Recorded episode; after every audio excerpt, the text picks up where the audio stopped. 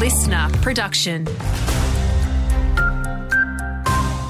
Hello, Hamish Finlay with you. Well, still some mopping up this morning after yesterday's brief but powerful storm. 33 mils fell in just half an hour just south of Cessnock, while a 115 kilometre wind gust was recorded on the northern central coast.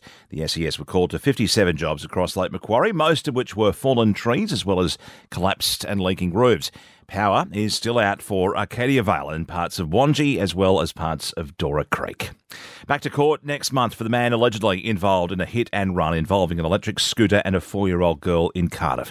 Officers say 37 year old Jonathan Lee Hardy fled the scene after he lost control and broke her leg earlier this month.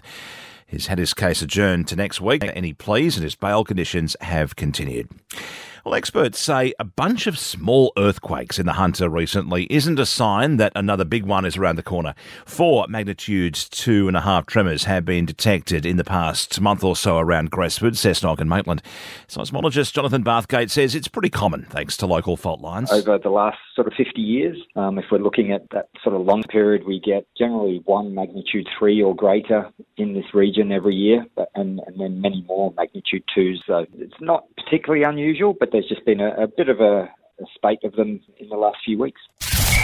Updating sport. Well, a chance for homegrown hero Emily Van Egmond to shine again for the Matildas in the nation's final two friendlies of the year over in Canada.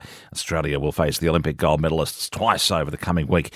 The Jets icon says it's a great way to close out a historic year for women's football. Winning the Shield uh, with San Diego was, was amazing. Um, the World Cup back home was incredible. I don't think um, much can top that either. And then now, obviously, a couple of games with Newcastle, which has been really enjoyable. And um, yeah, last camp of the year for the Matildas, and hopefully we can finish on a high. And Dave Warner is still eyeing a Test cricket farewell at the SCG next January. The veteran says his hopeful strong white ball form at the World Cup will carry over to the game's longer format.